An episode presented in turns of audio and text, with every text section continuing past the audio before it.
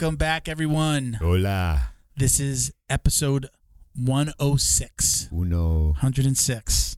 Ciento seis. You are listening to the Jiu Jitsu Dummies podcast brought to you by Black Belt Digital You're Marketing. listening to the Jiu-Jitsu Anything you need to build your business on and offline. Oh, look, I just happen to be wearing a shirt today. Right. Website design, Google ads, graphic design, printing um, can absolutely help. Our, I would say our flagship product is reputation management, where we help you get found more in your in your area, get your Google business profile found more, so you get more phone calls, website visits, uh, even like restaurants and things like that get direction requests. People just walk right in. You don't scrub those pictures from college in the frat parties. That kind of reputation. no, not that kind of reputation management. Although we can help with that as well. That's really just kind of falls under Uh. regular SEO. But check us out at Black Belt Digital Marketing on Instagram, or our website is bbdigitalmarketing.com. Uh, I again, reputation management being our our core product. You can request a free review of your online presence, get a grade on kind of the individual aspects of your marketing, uh, and uh, it's free. So uh, feel free to to jump on and, and request. My name is Milton Campus. I'm a brown belt training out of South Florida. Hi, Milton. I train out of Jiu Jitsu for Life in Coral Springs. I never say the, the gym name. yeah. I Shout don't out. know why. Shout out. Bo behind the camera. Hi. Don't forget to like, comment, share, click the subscribe button. I think the subscribe button and the and They- the they brought it notification back to bell. what it used to be. Right, yeah, I'm almost positive. Yeah. I, I, every time I do it now, it's like if I follow somebody, the bell They automatically gets it was clicked. I think there may be a little drop down so that you can change it. You can change like your preferences Yeah. on the subscribe. Now they put it in a person. But when you do it, it, Yeah. it automatically clicks the bell for you, way it and you'll should be. get alerts when we put out videos. And we're doing lots of shorts now. We've got a, a great guy helping us out with our social media stuff and and, and TikToks. So if you follow us, uh, our TikTok is Jiu Jitsu Dummies Podcast. If you're following us, uh, go check it out. Or if you're not following us, go check it out. And And uh, subscribe. we've got some really cool stuff. We're doing a lot of like you know trying to do some funny stuff and follow, um, it's really subscribe, cool. dedicate your I'm life. not doing dances on TikTok though. You know, I'm just it's like we're putting out Maybe just you should funny stuff. in a G string. No, I don't think I'd ever do that. Joining us today, I'm super excited about this one, Bo. It's uh, he's a fifth degree uh, black belt under Renzo Gracie. His name is Ricardo Almeida. OG. Um, I can I can just close my eyes and remember fights where Rogan and the commentators are are like saying Ricardo Almeida, you know, as he's coaching one of his fighters in the UFC. So it's uh, it's amazing. I'm super excited to have him on. Let's just do a, a few quick shout outs and then we'll get him in here. Uh, check out Flow and Roll. We always say hands down the best custom gi and no gi gear in the business. There is nobody that's doing what Flow and Roll is doing when it comes to a pre-order system for your academy, for your gym. Get all your uh, your gis and your no gi kits. Get them done. Get them uh, you know printed and shipped to your students at very little out of pocket for you. So visit them on Instagram at flow underscore n underscore roll. Uh, check out their website at flownroll.com. Um, it's an amazing program. We did it for our pre-order on our rash guard, excuse me, rash guard, our, our no-gi set. Um, it's amazing. Basically, you know, people order, and really the profits from those orders help pay for the bulk purchase for you buying more, and for a gym, what you're gonna have in your academy, the stuff that you need to keep in stock. Those orders are going to help pay for that, and that's why you have very little money out of pocket. Okay. He even ships directly Nice. to your students. Like if your student, somebody orders a pre-order, he doesn't send it to you, and then you give it to them. ships it. He sends it right to them. Not even a drop ship. He's sending it just like a regular product from a website.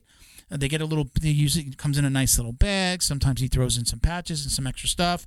Um, every once in a while, we'll have some keychains for the jujitsu dummies that he throws in. So, number one, let me say I really appreciate Sean and all he does for the show. Thank you, Sean. Uh, you know, uh, we haven't spoken in, in a couple weeks, but super, you know, just appreciative of, of everything you do for the show.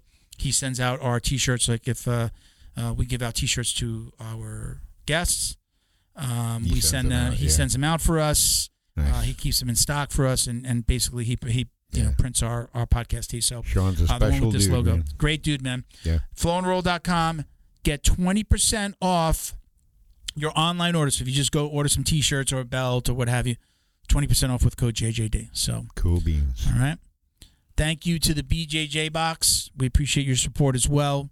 They're Jiu-Jitsu's favorite monthly subscription box. It's delivered to your door filled with premium Jiu-Jitsu and grappling apparel, equipment, supplements, supplies, snacks, and more. Basically, it's just a, a box of cool stuff that you're going to use. Recovery stuff. You know, he's done, uh, uh, you know, like power bars and uh, um, energy drinks. Uh, we had uh, like a beef jerky in one of them recently. Yeah. But recovery items, you get a T-shirt in every order. There's different boxes you can order. Sometimes uh, you know you can do it quarterly and get a ball. get a rash guard. Yeah, the the spiky ball, my Your favorite. It's still ball. it's still in my living room. It's just on the floor. When I want to use it, I just grab it. Like a cat, you roll around on it. Funny enough, it, it looks like a cat toy in the middle of the living room. But check them out. You get about It's four to seven toy. items in every single box. They guarantee that the cost of the box is going to be less than the value of the items inside that box. So, uh, super cool. Every once in a while, too, you know, if you're if you order, you'll get an email. Not every once in a while, but you'll always get an email, and it'll describe what's in the box. And sometimes you also get coupon codes for like instructionals or Cool. uh, classes at, at a gym or something like that, right? So he has sponsors that come on and do it that way. So there might not be something in the box, but that card may have a coupon code for uh, something that you can purchase online. So again, coupon code JJD10 will get you ten dollars off your first order at thebjjbox.com. All right. Voila. Uh, thank you to Neutral Zone Clean. You see the big bucket in the refill, Voila. right? Neutral Zone Clean, Like a million wipes in there. Yeah, twelve hundred. Yeah, it's close, 1,200 close wipes. enough to a million. Uh, check this out. They're still doing this bucket. Uh, we're doing the JJD gift.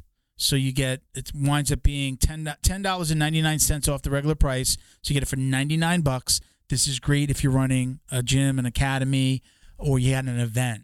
Right. Um, his son wrestles, so these are at wrestling events. And look, awesome. Just you know, you know, we're, we're all about you you, know being clean and watching your belt value. and all that crap. you don't realize the value. Divide twelve hundred by ninety nine. You'll So, see.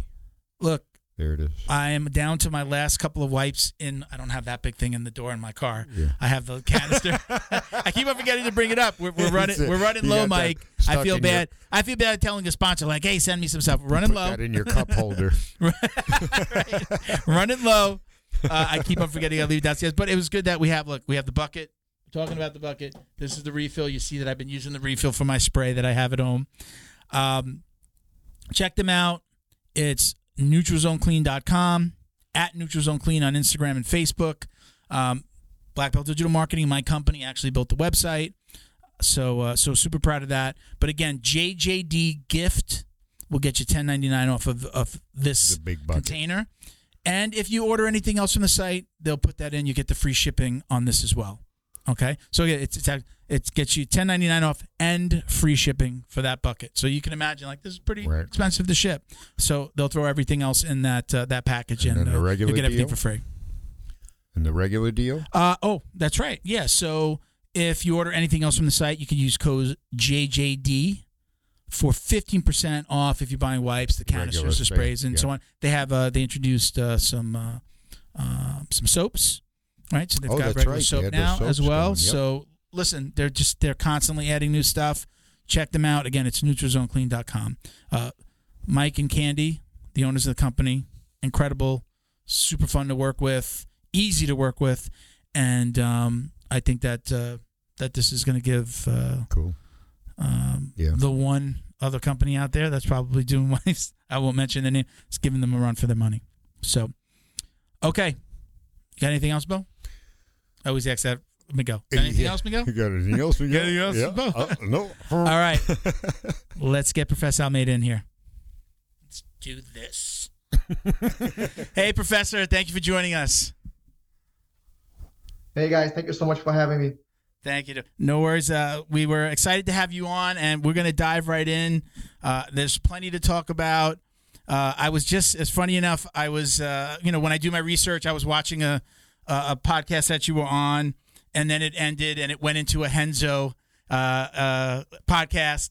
And it was just like, it was perfect because you kind of like, you know, you, you talked about him a little bit on the podcast, and obviously you are Renzo's first black belt in the United States. Is that right?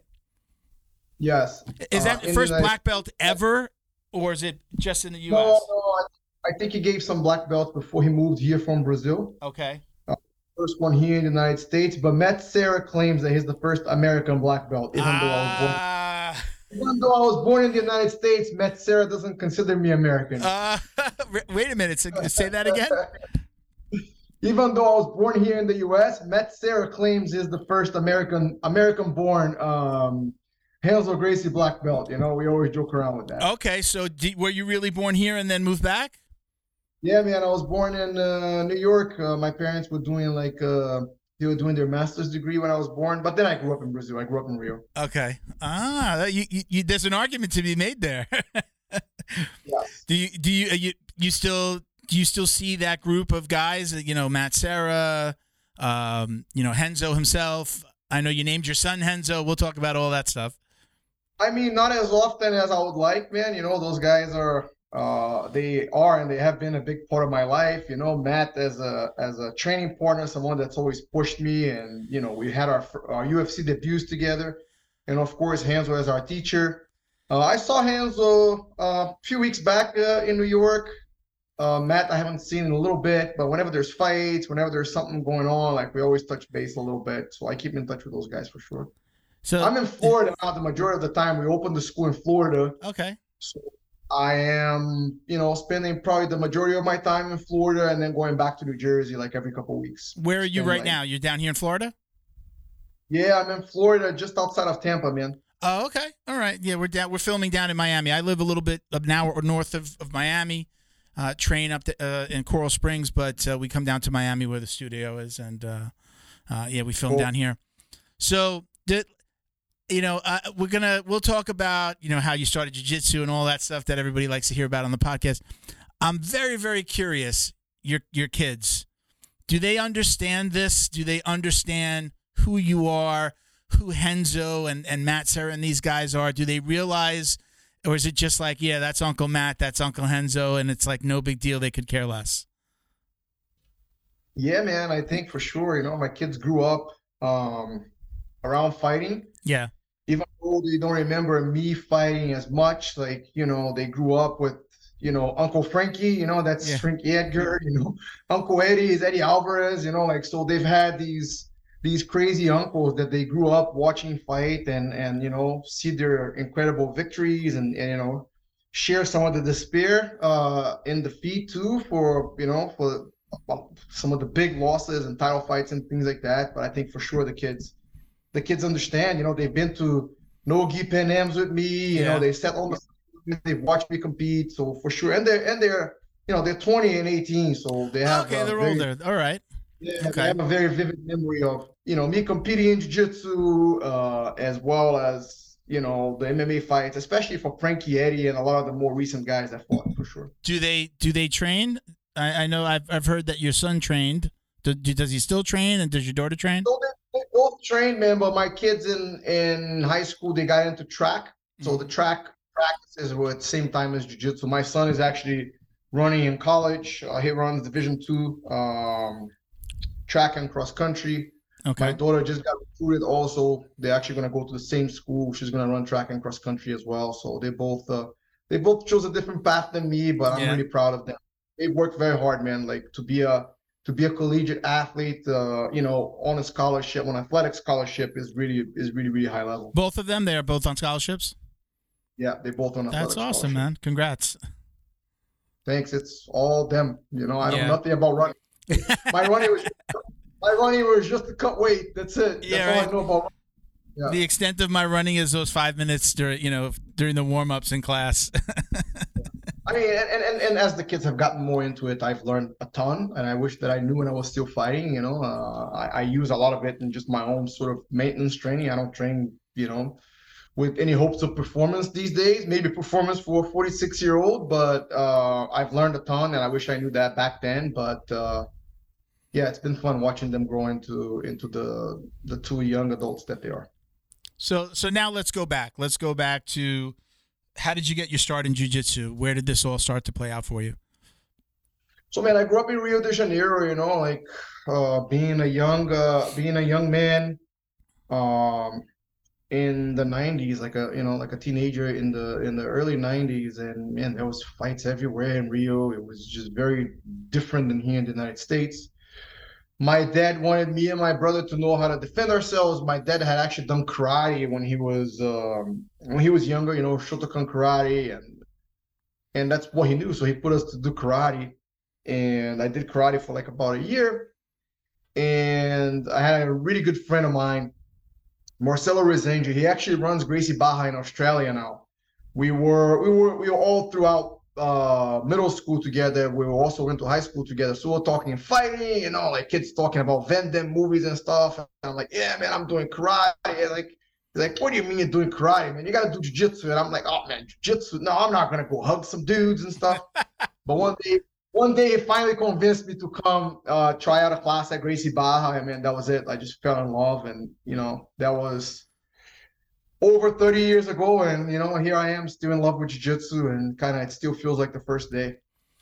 I i heard i think it was renzo talking about this. I've heard him talk about in interviews you know like jiu-jitsu and and and let's say mma i won't say martial arts in particular but jiu-jitsu and mma like everybody thinks like oh it came like it was so popular in brazil and then it came here.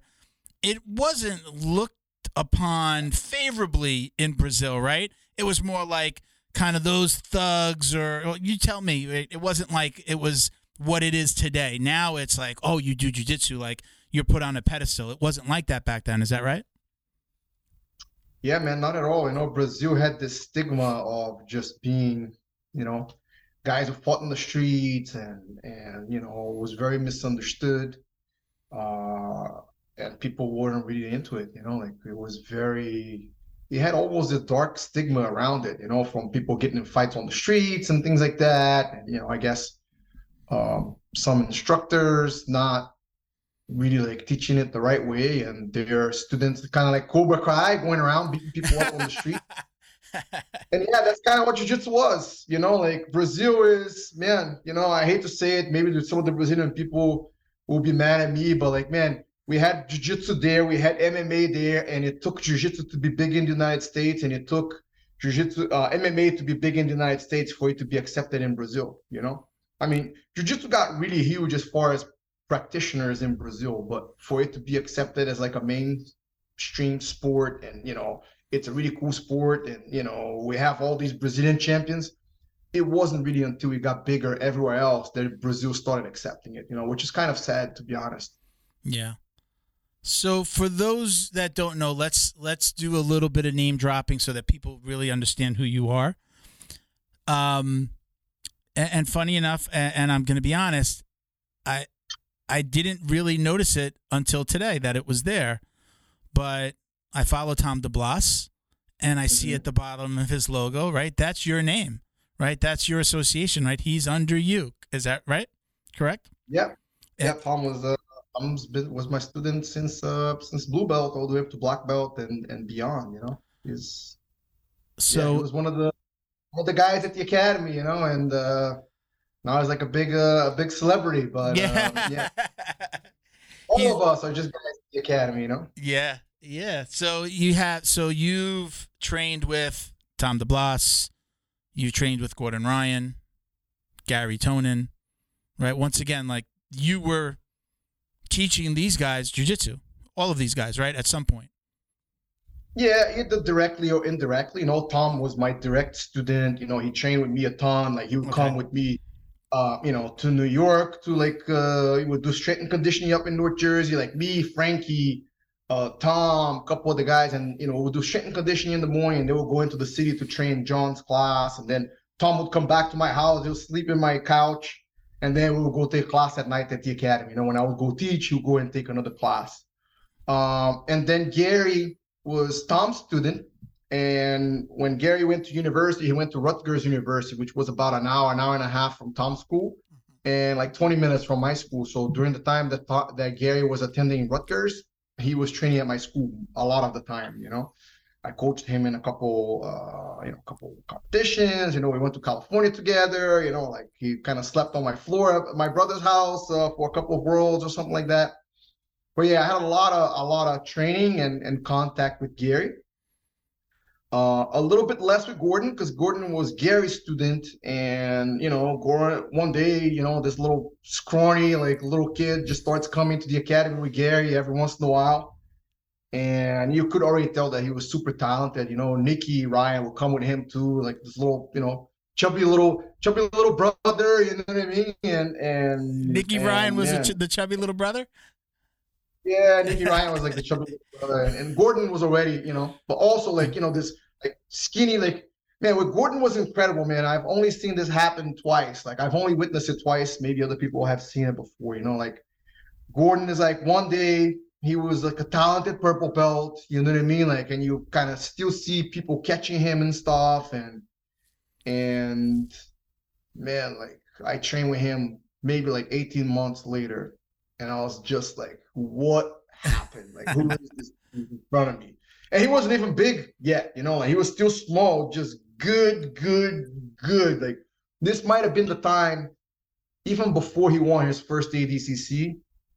And you know, I think the, the first time that he fought Felipe Pena, where he was already like winning and he was already showcasing his, you know, his incredible ability in no gi, but he hadn't really like done the things that he had done before.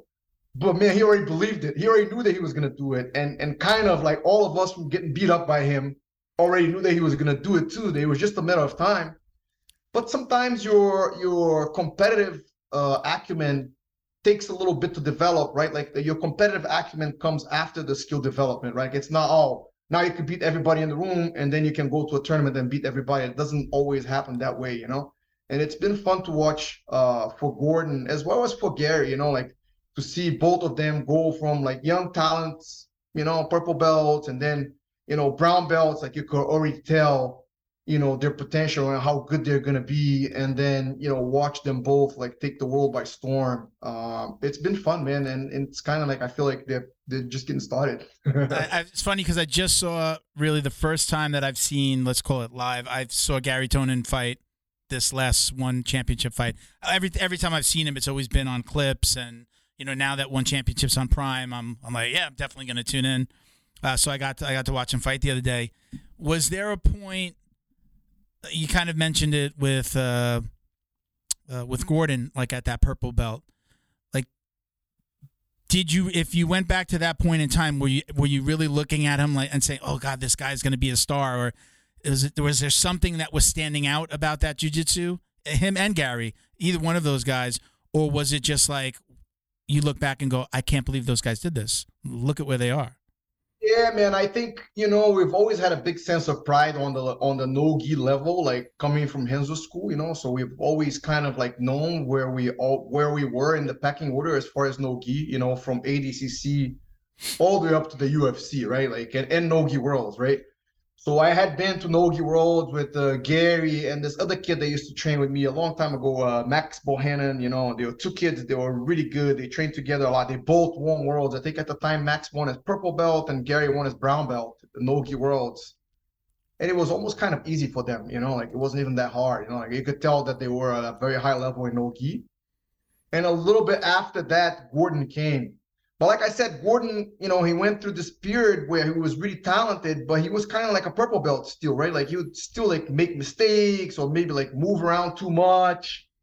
And then they started going to the city and training a lot, um, training a lot with, uh, you know, with John Danaher. And then these guys would go like six o'clock in the morning, take the six o'clock in the morning class, sleep on the mats, take the noon class. You know, these two did a lot of sacrifices to get to the level that they are.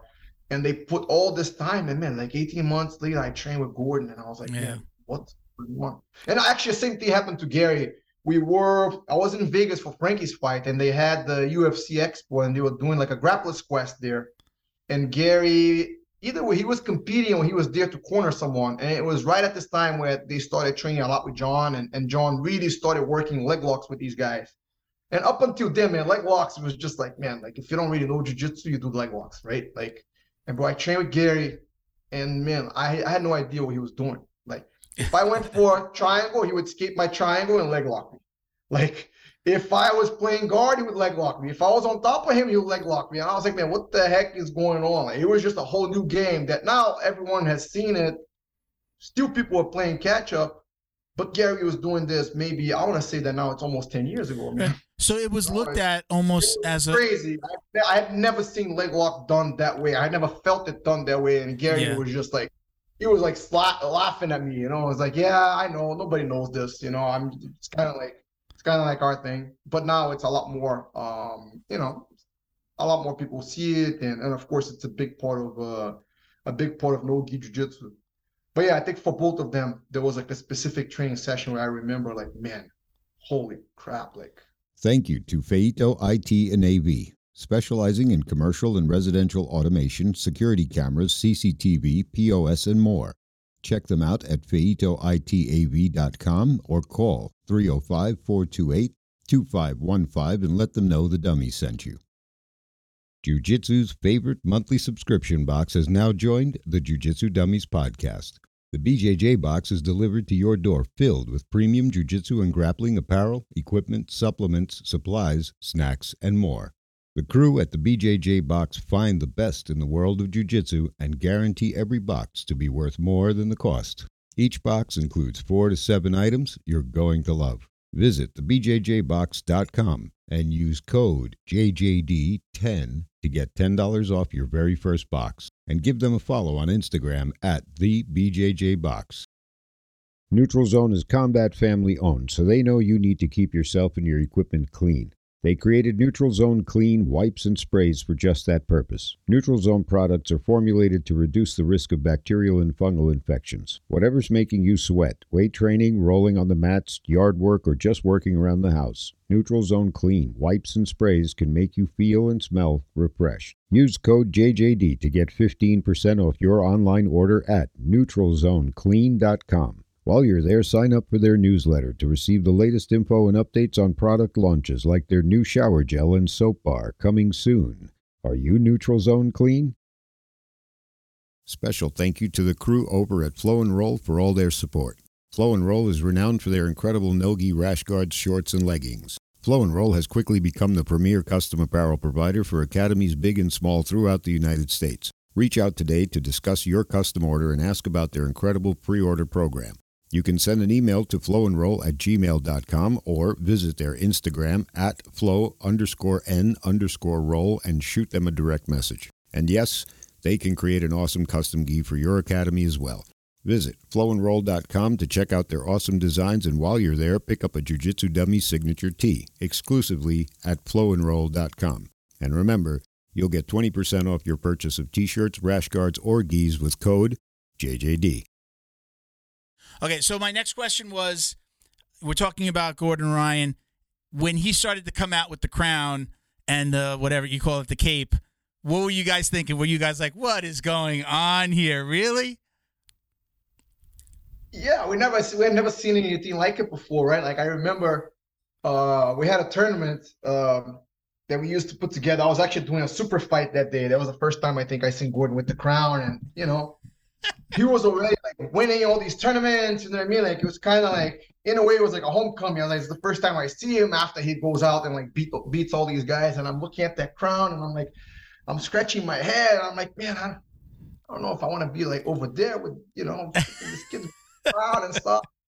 You know, I I understand what he's doing, and you know, it's it's all good, man. You know, I don't- looking back, it worked. Uh, you know, it, it, it accomplished what it what he was setting out to accomplish. Listen, man, there's no better king than the self-made type of king, right? Yeah, you go out and you, you take the land and you put on the crown, and that's it. And I mean, it, it, it led him to uh, what yesterday or the day before, right? He announced he's got a, a one million dollar deal with Flow Grappling now. I think yeah, it's, it's like incredible. yeah, a s- that he's able to do. You know, now sometimes I'm watching YouTube and he's popping up like in these, you know, bodybuilding, like with all these bodybuilders and stuff. And I'm like, yeah. this dude is everywhere. You know, it's like my brand new students here. They go like, oh man, like who? So who's the best? Is that blonde dude is the best, right? I'm like, yeah, he is the best. That's him. Do you- dude. it's kind of funny how like when the new students come in, like people that don't know jujitsu, and then they come in. It's funny watching them learn and absorb all this stuff, and like start to know the names, uh, names of the moves, names of the competitors. You know, I remember those days. I, I've been training for about nine. I'm a brown belt. I've been training for about nine years, and Yeah. uh, you know, I used to like show up at practice with my iPad and be like, "Coach, could we go over this move today?" And he's it, it annoyed the hell out of him. And then he just he knew I wasn't going to stop. I would just if I wasn't training, I was watching videos. If uh, my wife wanted to kill me, I was like TV on, shooting YouTube to the TV, you know, just like anything I could find. And uh, he just my coach just wound up throwing up. He's just like, "All right, let's do this." I it was kind of at that time where as the old school professors didn't love like you going and, and learning jujitsu on YouTube and bringing it back. And it was kind of just that time where it was like, all right, I guess this is becoming more acceptable. And obviously, BJJ fanatics and things like that were around for a long time already. But a lot of coaches were like, you know, please don't go learn something on your own. Ask me. So then we used to sit with my iPad. I'd show him a move that I wanted to learn. I'd have the iPad on the side, and he would just he'd look at it and go, "Okay, this is the way I would do it." And it just became a part of our our culture for us to be able to like to ask for these crazy moves, and that's how we learn like the the weird stuff, I guess you'd call it. But um, sure. h- how do you feel about that? Like seeing your students, you, do you see that journey of like just not only learning the moves, but uh, understanding the culture and going through this whole world of you know jujitsu on the internet? Yeah. So I think even just to back up a little bit, like this whole thing with Gordon and Gary, man, like I'm all for it because you have to remember that before this, it was completely Brazilian dominated, Mhm. right? Like there was almost this stigma that Americans can never be as good as Brazilians in jiu-jitsu, right? And Gordon and Gary almost single-handedly flipped that upside down as far as no gi jiu-jitsu, right? Like they had to go head to head against not only go win matches but be so dominant and not even leave it not even as close. So that now we're like oh yeah gordon is the best. But man like if you go back three four years people didn't even think that an american guy could be that good you know? Yeah. we've had some pretty good american guys before but they were never the best. And they were never this dominant force that gordon has became and and gary to a certain extent in the lighter weights right? Like so to me it's you know, if they need to call people out and if they need to to be a little bit more uh, flamboyant on social media, man, it was it was what they needed to do to kind of create this little revolution and you know change the perception, especially of the American practitioner that man, you could be just as good. It don't matter if you don't speak Portuguese. You know what I mean? Um, Do you think do you think as- there's anyone out there that that can beat that can beat him right now? I mean, Nicky Rod's out there, like you know, pretty gave him a pretty hard time in that in their last match. But do you think there's anybody? out- You think that guy is is on the radar yet? That that person that that's going to wind up beating Gordon if if it ever happens? listen, I think Gordon could beat all the top five guys back to back in Nogi. Literally, like fight them back to back in no matches, right? Rules, no matter what rule set, right? Like whatever, whoever is the top five guys, right? Um, but man, it's fighting. Yeah. You know, you, you put somebody in a certain new set, you give them 10 minutes, right? Like, you know what I mean? Like it's uh man, people can win. You know, somebody he's gonna be the motivation for a lot of guys to train every single day and and and raise their level and raise their their obsession to his level of obsession and their level of sacrifice to his level of sacrifice and and that's how jiu-jitsu evolves I mean, right? he Like, makes he makes high level black belts look like rookies, like like purple belts. I mean, it's crazy. And- and- so right now, I haven't really seen it. I'm super impressed by Kaynan. Like uh, every time I see him, he seems to be getting better. You know what I mean? Like every time I remember the first time they fought was uh, I think it was no Gi Pan Ams because I think I, I I even competed in that same event in the Masters division, of course. And he took Gordon's back for a quick second. I think Gordon went and submitted him, and you know you could just tell that Gordon had way more experience. But I've seen Kaynan every time that he's fighting. He's very athletic kid. He's always bringing something new. You know, who knows? Maybe one day he could give Gordon, um, you know, like a much tougher match. And and and yeah, like like even Roger. Roger lost a couple times. You know what I mean? Like I'm not saying that you, you're not unbeatable, but bro, like I don't see anybody out grappling Gordon. That's it. Yeah. You know what I mean? Like Yeah. if you if you put him in an old time limit with anybody right now, like Yeah. he's just a different level from from anything I think we've seen for sure. So let's go back to the question about the students. How do you feel about this world? I mean, you you coached at a time where it wasn't really so popular to go over. You know, maybe even back to when it was like DVDs, right? Like people exchanging VHS tapes and DVDs. how do you how do you feel about this world and how do you feel about your students consuming or learning jujitsu online? Yeah, and it's a big uh, uh, sort of like democratic movement in a way of the technical aspect of jujitsu. Like I'm all for it. You know what I mean? Like I think that man, if I had access to, I remember watching videos of like Rickson and um, Jean Jacques Machado and Rigan Machado, and it was like the copy of the copy of the copy. Like this thing, this Yeah. thing looked like it was underwater, man. You know, like it got ra- you know got rescued from a freaking you know Spanish galleon. But man, I consumed it, and every once in a while I would learn moves. And I, I remember when I first moved to the United States, like I would buy wrestling, um, you know, wrestling videos to learn takedowns more, right? And the times I will go fight in Japan, sometimes I'll buy judo books and see moves, and sometimes even see things that uh, we see in jiu-jitsu. You know, so I'm all for it. I think BJJ Fanatics has brought something to jiu-jitsu that it is incredible. You know, I think that students though that who do have access to a like a big organized school because man sometimes like i had one of my students he just moved to the midwest somewhere and he goes out and like there's somebody teaching and you know he came up training you know sometimes with like five six seven black belts on the mats whether these guys were competitors or not so now all of a sudden he's in the school where people are asking him to teach right so how does he progress right? So those people over there, they need a lot more support from like a video like that. Um, I do think that if you let's say that that you train at Alliance or that you train at Gracie Barra, right? Like that you train at you train with you know with John Danaher, right? Like you train at some of these established teams. They all have like a different map, right? Like the the the the destination ends up being the same, right? Like ends up being like a high level black belt that could compete possibly win at the highest level, right? But I feel like each school has like a little bit of a roadmap, right? And just from observation, um, certain things come before others for different schools, right? There's a sequence, right? There are certain things that you should learn in jiu-jitsu, right? Like as an example, um, if you learn leg locks right away, then you know why do you need to pass the guard, right? Like just it- it's just one of those things. There's guys that are gonna learn the leg lock and they're like, all right, cool, this is something that I know, but I know I, that I still need to pass the guard, right? And then there's a guy that's like, oh, I can't pass the guard. This guy's too good.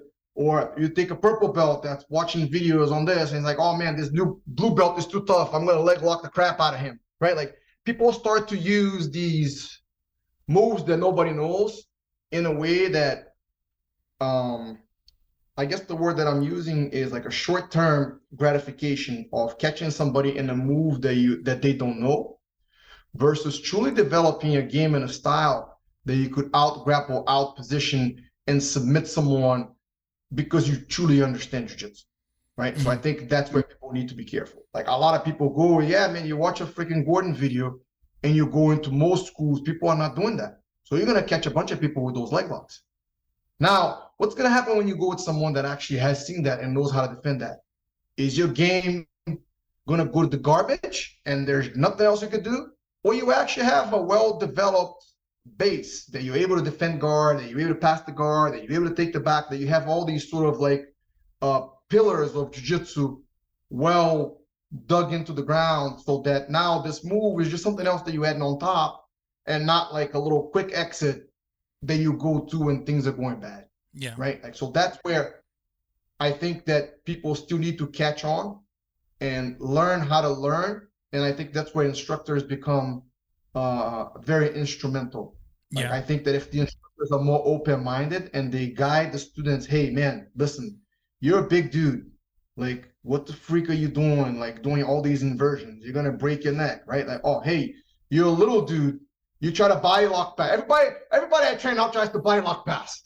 How am I dude? Like, unless you were like freaking, you know, way heavier than me, I'm gonna freaking butterfly guard sweep you. You know what I mean? Like, I already, I've been feeling that for freaking 20 years, right? Like, don't come because you watch a DVD and try to buy a lock past me. So, my guidance towards the lighter partners is okay, know who you do this to. Don't do this to somebody heavier, right? Like, do this in certain situations. So, I think that on one end, the, the students can be uh there's a lot of under try to understand like what's short term reward and what's long term development and try to place new moves within that spectrum.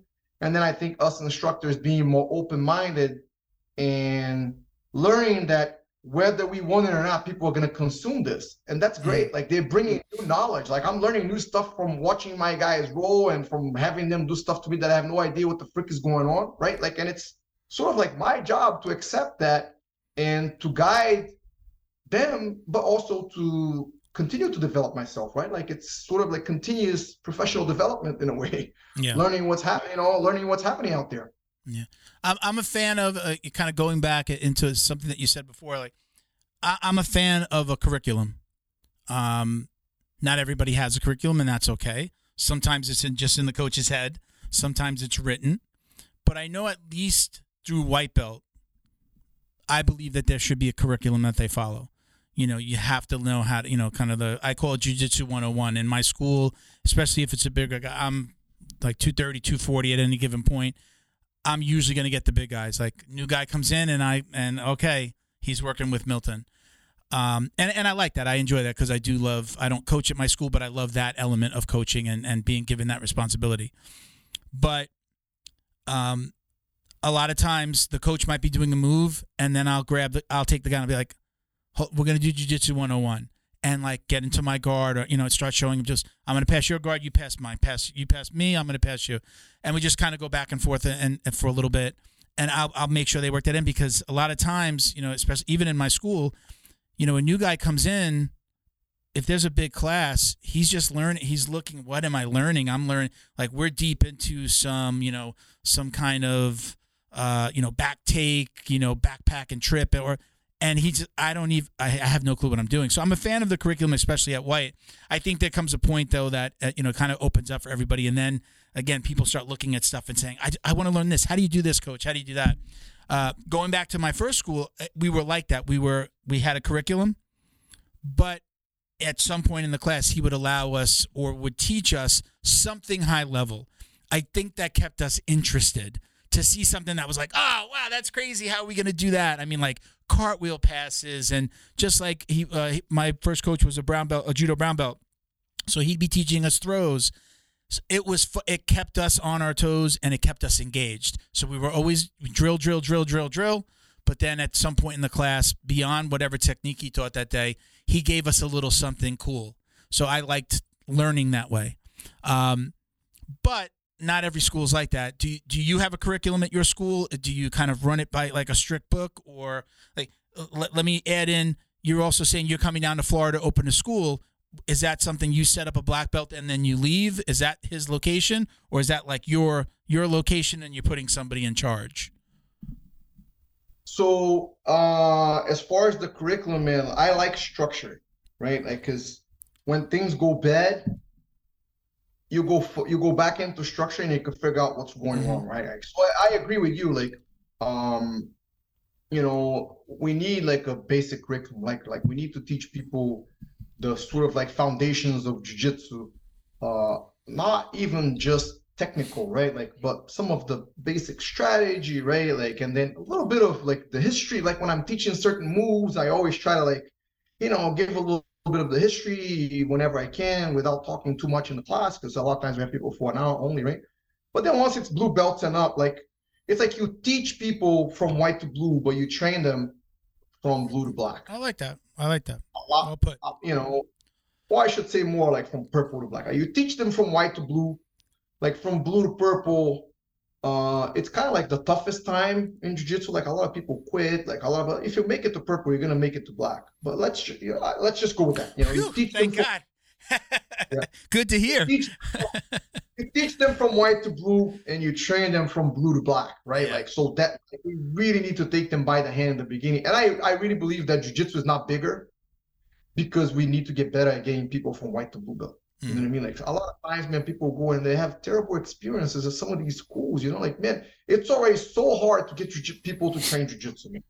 Is freaking hard. Yeah. You know, like nobody wants to get set on by someone that uh that's been doing this for 10 years and you have zero experience you know like it's it, it sucks the first time you do it is there something that you could put your finger on very specifically that happens to that white to blue that happens to that that student is it just the toughness is it the big guy sitting on them or is it something more Yeah, I, I'm a big believer that you know anyone can do jujitsu, but jujitsu is not for everybody, right? Like certain people are gonna shy away from you know that discomfort, and that's just in general, right? Like when we get good, we get good, we get so good that we don't get uncomfortable. We don't get uncomfortable, right? Like, and then as soon as somebody's able to make you uncomfortable, you start to make the same mistakes that you did as a white belt. Um, but I think that we can make things more presentable, right? Like have more structure, have the schools be cleaner, right? Like a little bit less craziness from from the instructor, like a little bit less Cobra Kai, right? Like and a little bit more Mr. Miyagi. Right. Although, Cobra Kai was a school, right? Mr. Miyagi was like one on one, but like man, I I you know if I have to choose between Cobra Kai and Mr. Miyagi, I'm I'm I, I try to be more like Mr. Miyagi and and if I was a student, I would go to Mr. Miyagi, even though he's not a a, a formal instructor versus you know whatever the name of the guy from Cobra Kai was, right?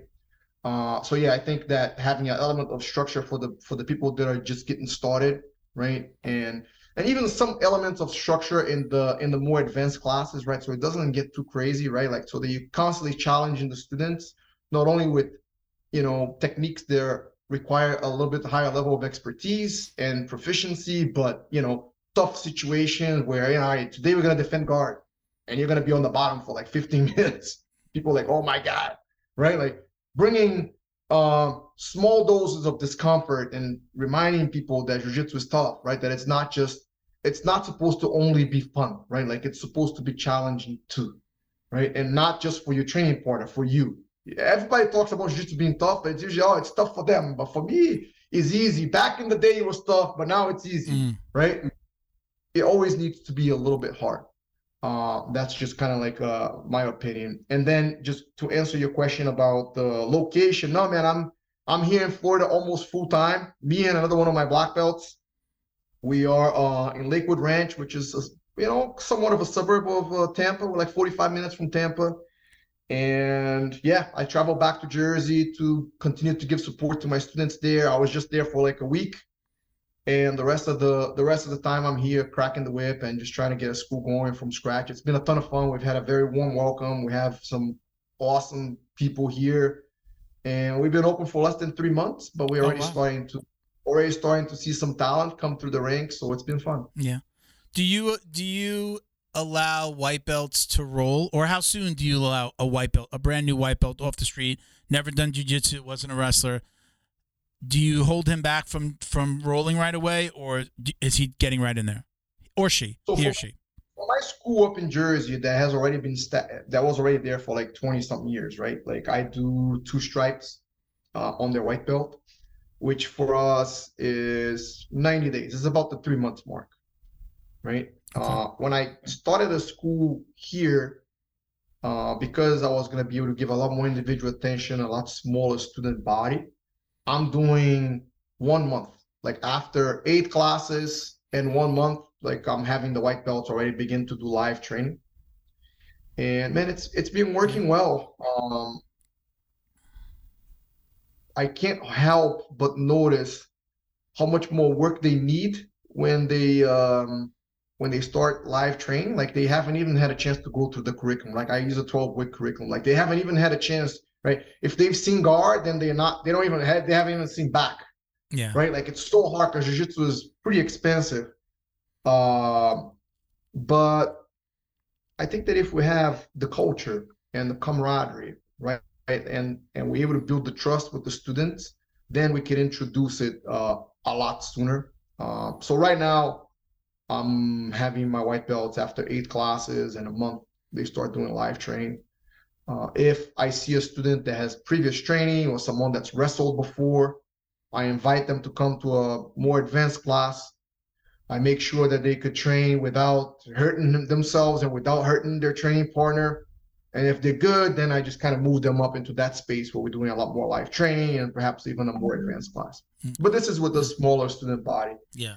And and I'm not saying that's how it should be, man. I just I just hate people getting hurt and leaving jujitsu with like a bad taste in their mouth.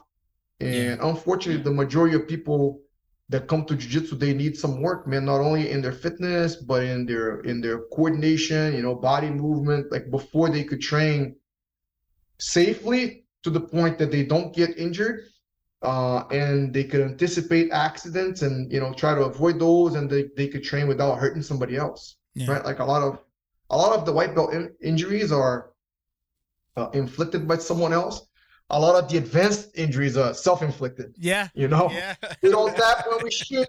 We should. We post instead of yielding for the sweep. It's usually like, yeah, it's a, a lot more self-inflicted. But for the white belts, they still don't know what they're doing. And I don't want to. Man, jiu-jitsu has been a very powerful experience in my life. I don't want to cut somebody's experience short because because of a, a, a, a couple weeks. Yeah. Right. In a spectrum of I've been training 30 years. Four weeks is nothing. Yeah. I tell my my fellow students and and I preach it on the on this podcast remember that this is a business for your coach. I wasn't always the nicest what you know at my first school I was the first student. It was a family friend, he was opening a gym, we traded marketing services for for lessons. I never paid him a dime. I was with him for 2 years, built his website, helped him out, started coaching at White Belt. I was helping him coach the kids class he was a law enforcement officer. He wouldn't he wouldn't be he'd be late and couldn't open the school and I had the keys and here I am a white belt opening the school. But I always remember I always knew that it was a business. But I also when a new guy came in, you know, nobody would tell me like, "Hey, don't beat up on him so much. We want him to come back." And I can't say maybe till purple and in my second school I realized like, "Oh, that guy's not going to come back cuz I just, you know, beat the shit out of him and he's been training, you know, two or three weeks or, you know, ju- just not realizing, you know, you, sometimes we go to class and we, we want to win, right? We want to win practice. We want to, we want to go home and tell our wife how great we did. Nobody wants to be like, oh, it was a light class because I had to like go easy on these guys. Like I, I didn't realize it till I was at purple that, oh, wait a minute. I might be part of the problem of some of these guys not showing up again because I'm going too hard and, and the, not letting them like let them see the fun before you really, you know, put it to them. Let them learn a bit, little bit of jujitsu.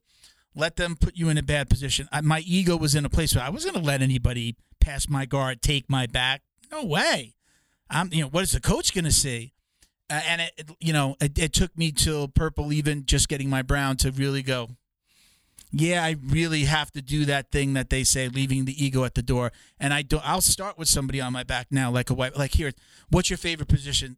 Let's start there and, and we'll play around a little bit so that they have some fun with it too. I've been doing it nine years. I'm going to be 50. I'm, I'm not looking to win ADCC. I'm not, you know, I'm not looking to, you know, to compete.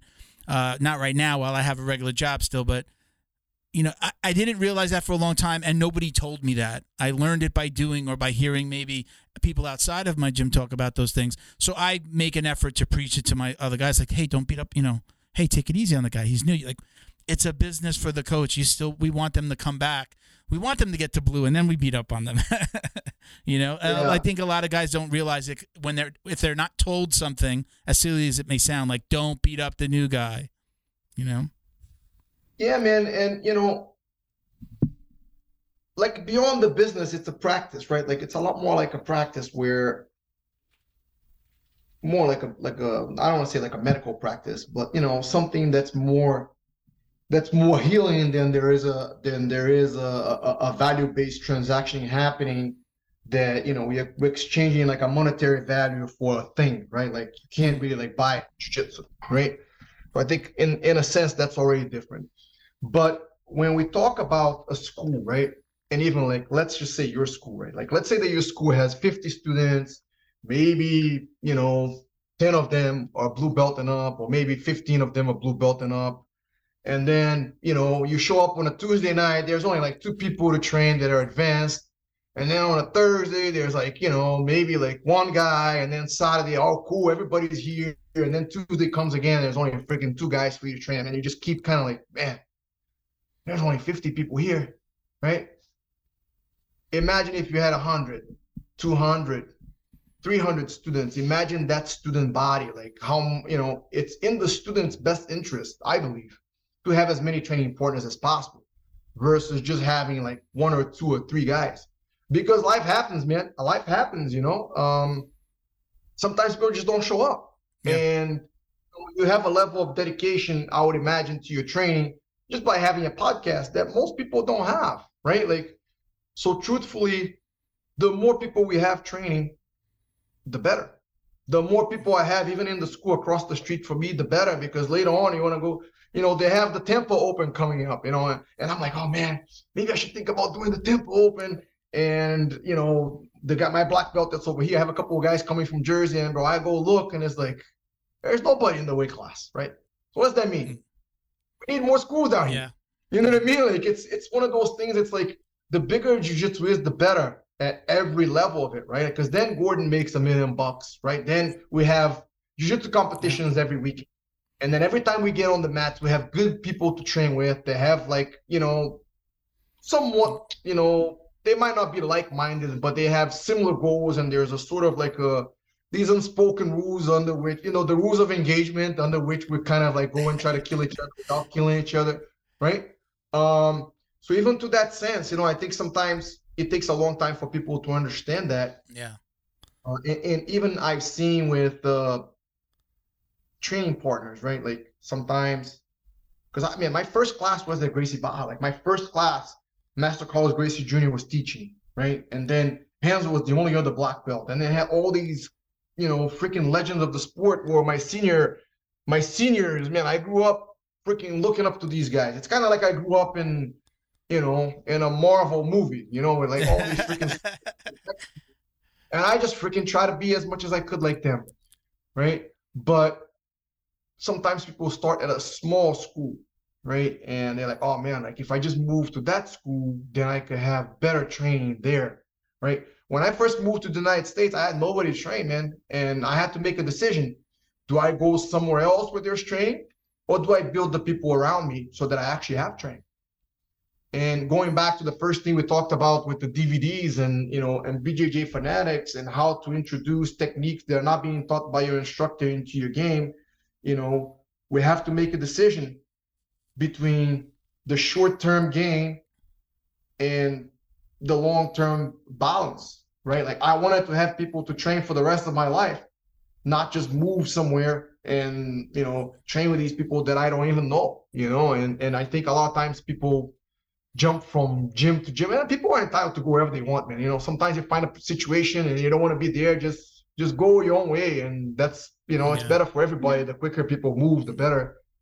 But I always, to me, the best decision is like now. I have like one black belt to train here, and that's kind of how things are gonna be for a while. So what do I do, Yeah. man? I try to get people freaking twice as good in half the time. You know, three times as good in a third of the time. Like I'm freaking cracking the whip in a very selfish way Yeah. to try to guys to a certain level where I could have more training partners, right? And and and in my selfish way of getting more training partners, then they're gonna learn jujitsu. So I think it's a I think it's a pretty good exchange. I, I you know, it's you, you just described my first gym. Uh, you know, again, I said I was I was the only student, uh, and then you know, guys would trickle in here or there. But my first few months of jujitsu, so many times it was spent me and my black belt, and I got my I got my blue belt in six months after uh, double golding at a local event at um oh Jesus at a, at a new breed a new breed uh so uh, and and he was surprised. He's like you really like he had competed when he was younger and he retired from competing. And then he was at 41 42 he's like you really want to compete? Uh, we'll do it and so again you know i i kind of fast tracked to blue belt because it was just me and him me and him me and him and i was just you know it was like sometimes it'd be an hour he'd be like let's just roll i'd just be rolling with my black belt and you know getting you know i was learning but it, it, it was fun it was hard and it was fun uh, so yeah, you you just kind of described that experience I had. I was in a small school. I I'm I, I wouldn't trade that experience from white to blue for anything because I lear- I got to learn so much. I I had it was like doing a private for months, and I I got really good and I loved it. I loved it before I stepped on the mat. I was a UFC fan. Always had like a bag in my garage or hanging outside on a tree and I was always I, I I loved it. I grew up watching boxing with my father. It was something I I just when I showed up at jujitsu, I was already in love with it, and I hadn't even stepped on the mat yet. I was like, I'm gonna learn. I'm missing this little piece. I've never done this. I wrestled a little bit, so I kind of understood that side. But uh, yeah, I, th- I think there's a lot of merit goes to to to having uh, you know a small school and that one on one with uh with you know you got two black right you got two black belt people are coming in and they can train with two black belts and you know I don't know if people know who you are when they come in the door but I, am sure after a while they start to learn oh Hen- Renzo Tom DeBlass you know Frankie Edgar you trained with you know I think that they start to go oh oh shit uh, there's look what I've got in front of me and uh, hopefully they're gonna they'll be sponges you know yeah, it's been fun, man. It's been fun, and I think that sometimes the students themselves they haven't really experienced jiu-jitsu, right? Like, and, and even even my black belt that's here, right? He's been training for ten years, right? Like, it's to me, it's, that's not that long, right? Like, I, I remember him. I remember him as a, I remember him as a white belt, like barely doing jumping jacks, you know, like doing jumping jacks, like all, all like crooked, you know. So, but I I know the power of jujitsu. I've seen it. Like I don't know it. Like I don't know the secret of it, but I, I I have experienced it. I've seen other people experience. Right. So when somebody walks into the school and they step onto our mats, they see themselves for all the things that they can't do. Right. Whereas me as an instructor, I'm seeing them like five years down the line. I'm already seeing like, oh man, this guy's like he's kind of freaking strong, man. He's gonna be so good oh, this girl, look how technical she is, and she's tough, like she's fearless, you know, like, and this little kid like this, and you know, this person like that, right? Like, you know, oh man, this guy, look how quickly he, you know, he's got the bug. Like, he's, you know, he's going looking all these DVDs, and he's asking me all these interesting questions, you know. So I think sometimes students need to have more patience and and recognize that they're entering something special, right? Like that they're entering a special practice in a way, like a special activity, right? But also, uh, uh, uh, a jiu-jitsu school is a very special place. Um, not all of them, but most yeah. of them. Um, you know, the instructor is usually pretty humble, right? Like, and you know, he likes to see people do well, and and, and more than probably anywhere else you go to. Um, on a consistent basis, you know. So for sure, like I think that you know, the dojo is the place of enlightenment. You know, like I think that we can find a lot of that um, in a jiu-jitsu school. I I give a little piece of advice. Tell me if you just you you agree with this. I give this little piece of advice, especially when I see a white belt struggling rolling with some of the higher belts and that they're beating up on him. Or I hear them say like, "Oh God, I don't want to roll with that guy. He always, man, he's so tough, or he's so strong, or he's so heavy." I'll tell those guys, look, especially if it's a guy that's like a bully, and it doesn't happen a lot in my school, but I tell them this in general. Ask that guy to show you his favorite move or explain the last submission that he did on you. And you kind of get that guy into a teaching mode. And now he's not just thinking about killing you. I've given that advice and it's worked. It's like, look, that guy, he may be here, he may be tough, maybe he's got a competition coming up, whatever it is.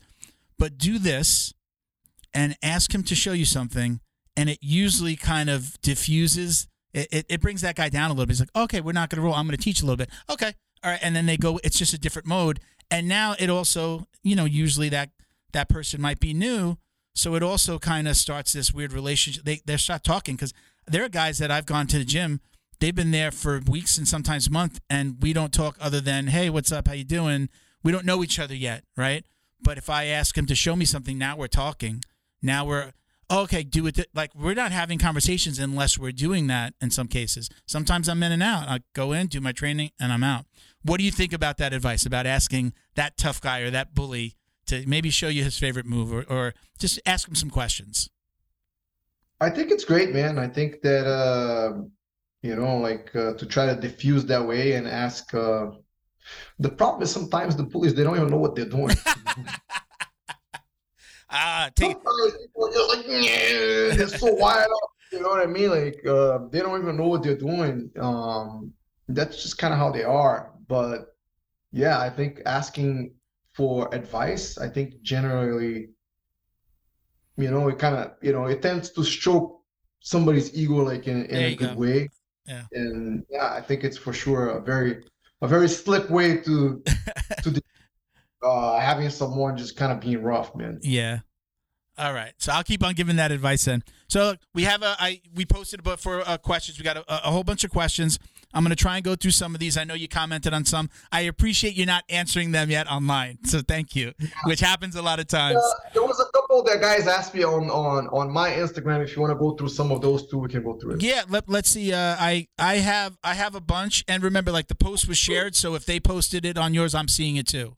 So Awesome. All right, so I, I'm just going to start at the top. We may have talked about some of these things, but let's see. Uh, we uh, if they listen to the show and we use their question, they can get a podcast to your mug. So they have to message us if you're out there and you hear, DM us after the after you hear the show, and we'll send you a podcast to your mug. Okay. So uh, Sam Macau, he says craziest Tom DeBlass story. Tell us your craziest Tom DeBlass story.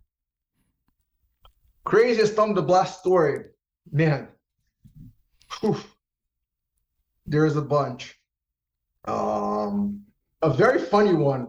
Um, some it may be a little bit inappropriate, but it's No, a it's ahead. a it's a Tom DeBlass story, and it's a Renzo Gracie story at the same time. Okay. and I wasn't and I wasn't even there. That's why I love that one, you know. so um I fought in Japan a lot. At the time I wasn't fighting, but we had one of our guys was going to fight in Japan. One of the guys that trained with me, uh Kurt Pellegrino, he was gonna fight in Pancrase. And I couldn't go, and Renzo was going. I think Renzo had another guy fighting.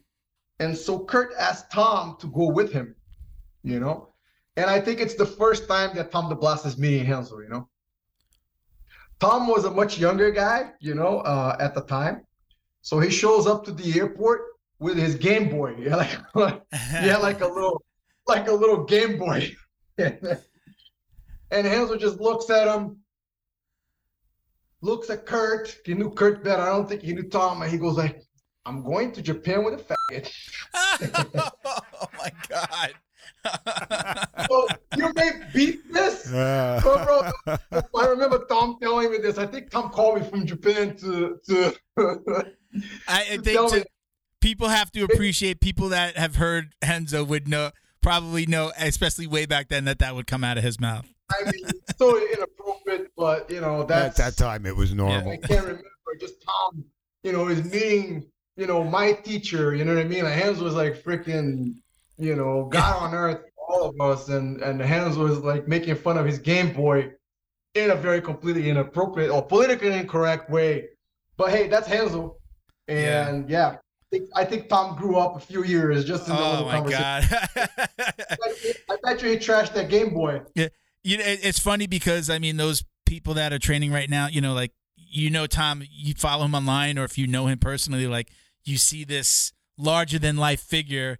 I couldn't imagine. I think Renzo's smaller than right. Renzo is probably a little smaller than him, right? so this little guy saying that to who we all, when we you say Tom DeBlass, we see this big, massive figure. That's kind of crazy to to know that somebody was talking to him like that, that at any time.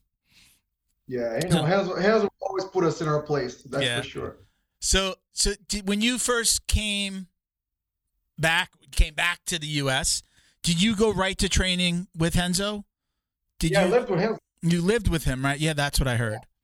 I, I lived at Renzo's house. Uh, I came to teach at the school that he was open, uh, opening in Philadelphia at the time with his old uh, with his old uh, partner. Did you know him? You knew him from Brazil, or did somebody set you guys up Man, together? I started training at Gracie Barra, Renzo was the only black belt besides Master Carlos. Oh, okay. So, man, he was, and I would barely see him because he he would usually be at Gracie Barra in the mornings when I was going to school. Right, I was still in high school, and uh, at night he would teach classes at his school. He had a, a, Gracie Ipanema, which is like a couple towns over from from Barra. But man, we would just see him like every once in a while, and then he, he you know, uh, Car- Carlinhos, Carlos Gracie wasn't competing anymore. Hans was competing, so he was winning all these fights. You know, like he won the first Brazilian nationals that they held. Renzo versus De La Riva. Renzo won that match. I Oh, remember that match was today, man. Renzo would sit in the De La Riva and he shut down the De La Riva hook with an underhook. That's how he did it the whole time.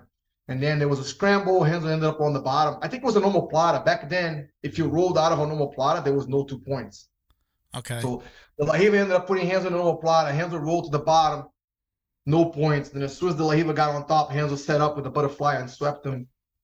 And yeah, so Renzo was like this larger than life. I came, I lived with him. We were riding the train all the time.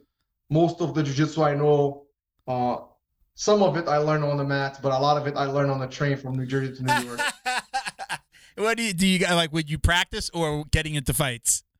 Just you know how Renzo thinks and stories yeah. about himself and the Gracie family, and you know just to see Renzo treating people and how he is as a person. You know, it was for sure probably you know probably the biggest influence I've had in my life outside my parents, like someone from my family. That's cool. Okay, we got our next question. Uh, I I don't know. Hope I don't butcher this name. Wessam Salah or Selah. Um, mm-hmm. This was one that you had commented on. What are your thoughts on researching opponents before a tournament or a fight? We sent super talented kid from uh, from Brunswick GJ. He's training more with us uh, in New Jersey now. He has really good judo, man. He trains judo and jiu-jitsu. So, you know, you could see some of his highlights just tossing people in jiu-jitsu oh, tournaments yeah? is actually but he puts a lot of time into his judo. So we Sam, um, yeah, man, always, always, especially now IBJJF, they have guys uh former matches.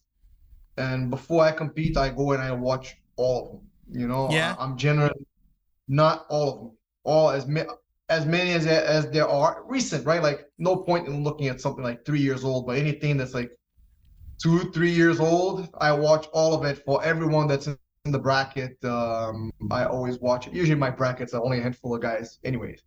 But yeah, when and when I look at fighting, I don't look at you know, oh, this guy does this good or or, or this guy does this bad necessarily as in a uh, you know opportunity and threat type of situation. I try to look for patterns. I try to look for things that they do over and over in certain situations, and see if I could turn something that my opponent does well into an opportunity, right? Like, and maybe uh, something that they do bad, but maybe I'm bad at it, and I'm like, hey, you know, even though that don't look too good, I'm not gonna go over there. I'm gonna kind of go this way, right? So I, in fighting, I just try to look for patterns, and and and usually guys tend to repeat the same moves, and just try to get around them try to walk around that minefield, you know. How active are you with competing? Are you still competing a lot, as much as you'd like, or at all? Well, man, when I stopped fighting MMA in 2011, I think I did five Nogi Pan Ams, I did one Nogi Worlds, a couple, a couple, uh, couple New York Opens, uh, Fight to Win. Uh, me, Tom, and a couple of the guys went down to West Virginia. We did like uh, ADCC Nationals, had a couple super fights. So yeah, I would say I was pretty active. Trying to, we we always do nogi pans, but man, since COVID, there's nothing up in New York. Now I'm down here in Florida, starting a new school. Most of my focus is going towards that. I want to see if maybe in the second half of this year, I can go maybe do nogi pans or something like that. Okay. So we have a little bit of a, a, a, question that throws back to, to something that we were talking about earlier, like recognizing uh, talent in Gordon and Gary and, and even in Tom. Um, so kind of it, it, the first part of the question is, did you know they were special back then? So we talked about that. So what stood out? Let's talk about just identifying athletes in general. It says, how do you identify athletes that can be world champions in BJJ and MMA from a large talent pool? Is that something that you think comes easy to some people? Like, yeah, that's that guy's going to be special, or that guy is special. How do you identify think, people like that? I think there's a couple key attributes, and I think that they are all important. In certain situations, some may become more important than others. I think the first one is work ethic. It's just how hard somebody works. Okay. I've seen so many talented guys that man, just like it's just like you know, if, if somebody doesn't work hard, like there's there's nothing you could do for them because eventually they're gonna go with someone that's just as talented, and the hard work is gonna make a huge difference, right? Then I think is athleticism. Mm-hmm. You know, whether that's in you know, I'm not talking about, you know, running a fast 40 or, you know, how high your vertical is, right? But like that quickness and movement um, that someone is able to have, whether it's side to side and, you know, you know, just, you know, balance and, and you know, dexterity, like all these qualities, whether you could tell when somebody's athletic. Mm-hmm. And I think for sure um, in jujitsu, the, the jujitsu athlete, it's not just whether someone can be fast and strong. You know, there's flexibility, there's decision making, there's all these things that eventually you look and it's like, man, this dude can move or this girl can move and you know they could stay ahead of their opponent. They recognize the opponent's offense early, you know, or they position themselves in a way where they don't leave too many openings. So that part, I think it's important. Uh, I think another part is just gas. But if somebody gets tired, like, why even waste the time? Like, you should you shouldn't be getting tired. Being tired shouldn't be a reason why you lose a match. You know what I mean? I went to a Dan Gable seminar, and that was the first thing the old man said. Like, fatigue should never be a reason why you lose. You should train harder than your opponent, and you should train yourself to the point that you don't get tired. Right? Uh, I think that is also a huge aspect. And I think finally, just the mental toughness is just how well, like, how does someone act and react when things are not going their way, right? Like their their ability to to overcome, you know, bad situations or come back from a loss, right? Or or you know something happens in their personal life, how are they able to stay you know, sometimes you have to take those losses and take the pounding, right? Like, and your commitment to training is not going to be the same, but can they stay consistent even during those times, right? I think those are, those to me are some of the biggest ones that come to mind right now. Do you do you talk about mental toughness with your students and competitors? Is that something that uh, I always say when I was a kid, I played a lot of sports. I always quit.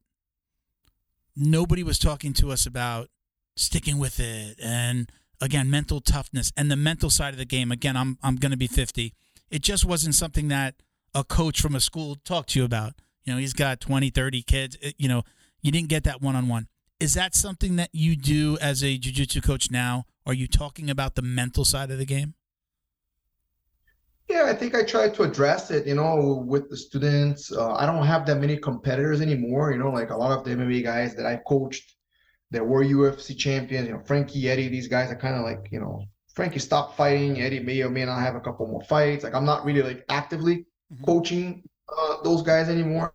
But I think for sure for the for the for the daily practitioner, right? Like for the 95% of people that train jiu-jitsu that will never get on competitive mats, I think that how that gets expressed in daily life is is I think focus, commitment, and discipline. You know, like it's your ability to just sort of like zone out like distractions that you don't know it's that good for you, right? Like, and I'm not saying that everything that's not jujitsu is bad for you, but like be able to just you know stop and focus, right? Mm-hmm. I think that's important.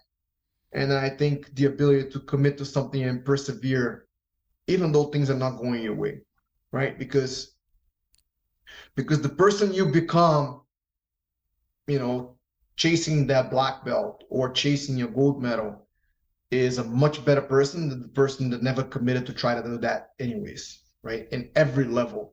So even though there is no guaranteed light at the end of the tunnel, and especially with competition, man, competing is like rolling a dice. You know, like you, you don't know what's gonna happen. Like we all wish that we could be like Gordon, but we're not, right? We're not. But jujitsu right? is like, still for you, right? Jujitsu is yeah. still for those people. Like I'm, Doesn't, I'm in this for the exercise, the camaraderie, the mental, you know, the the release of my stress. I, I, I again, I, I might sound like a broken record to some of our listeners, but I tell my wife like, if you're mad at me and you want to have an, we have to have an argument. Do it when I come home from jujitsu, because I'm going to be at my most relaxed. I'm going to be, um, I'm going to be easier to talk to.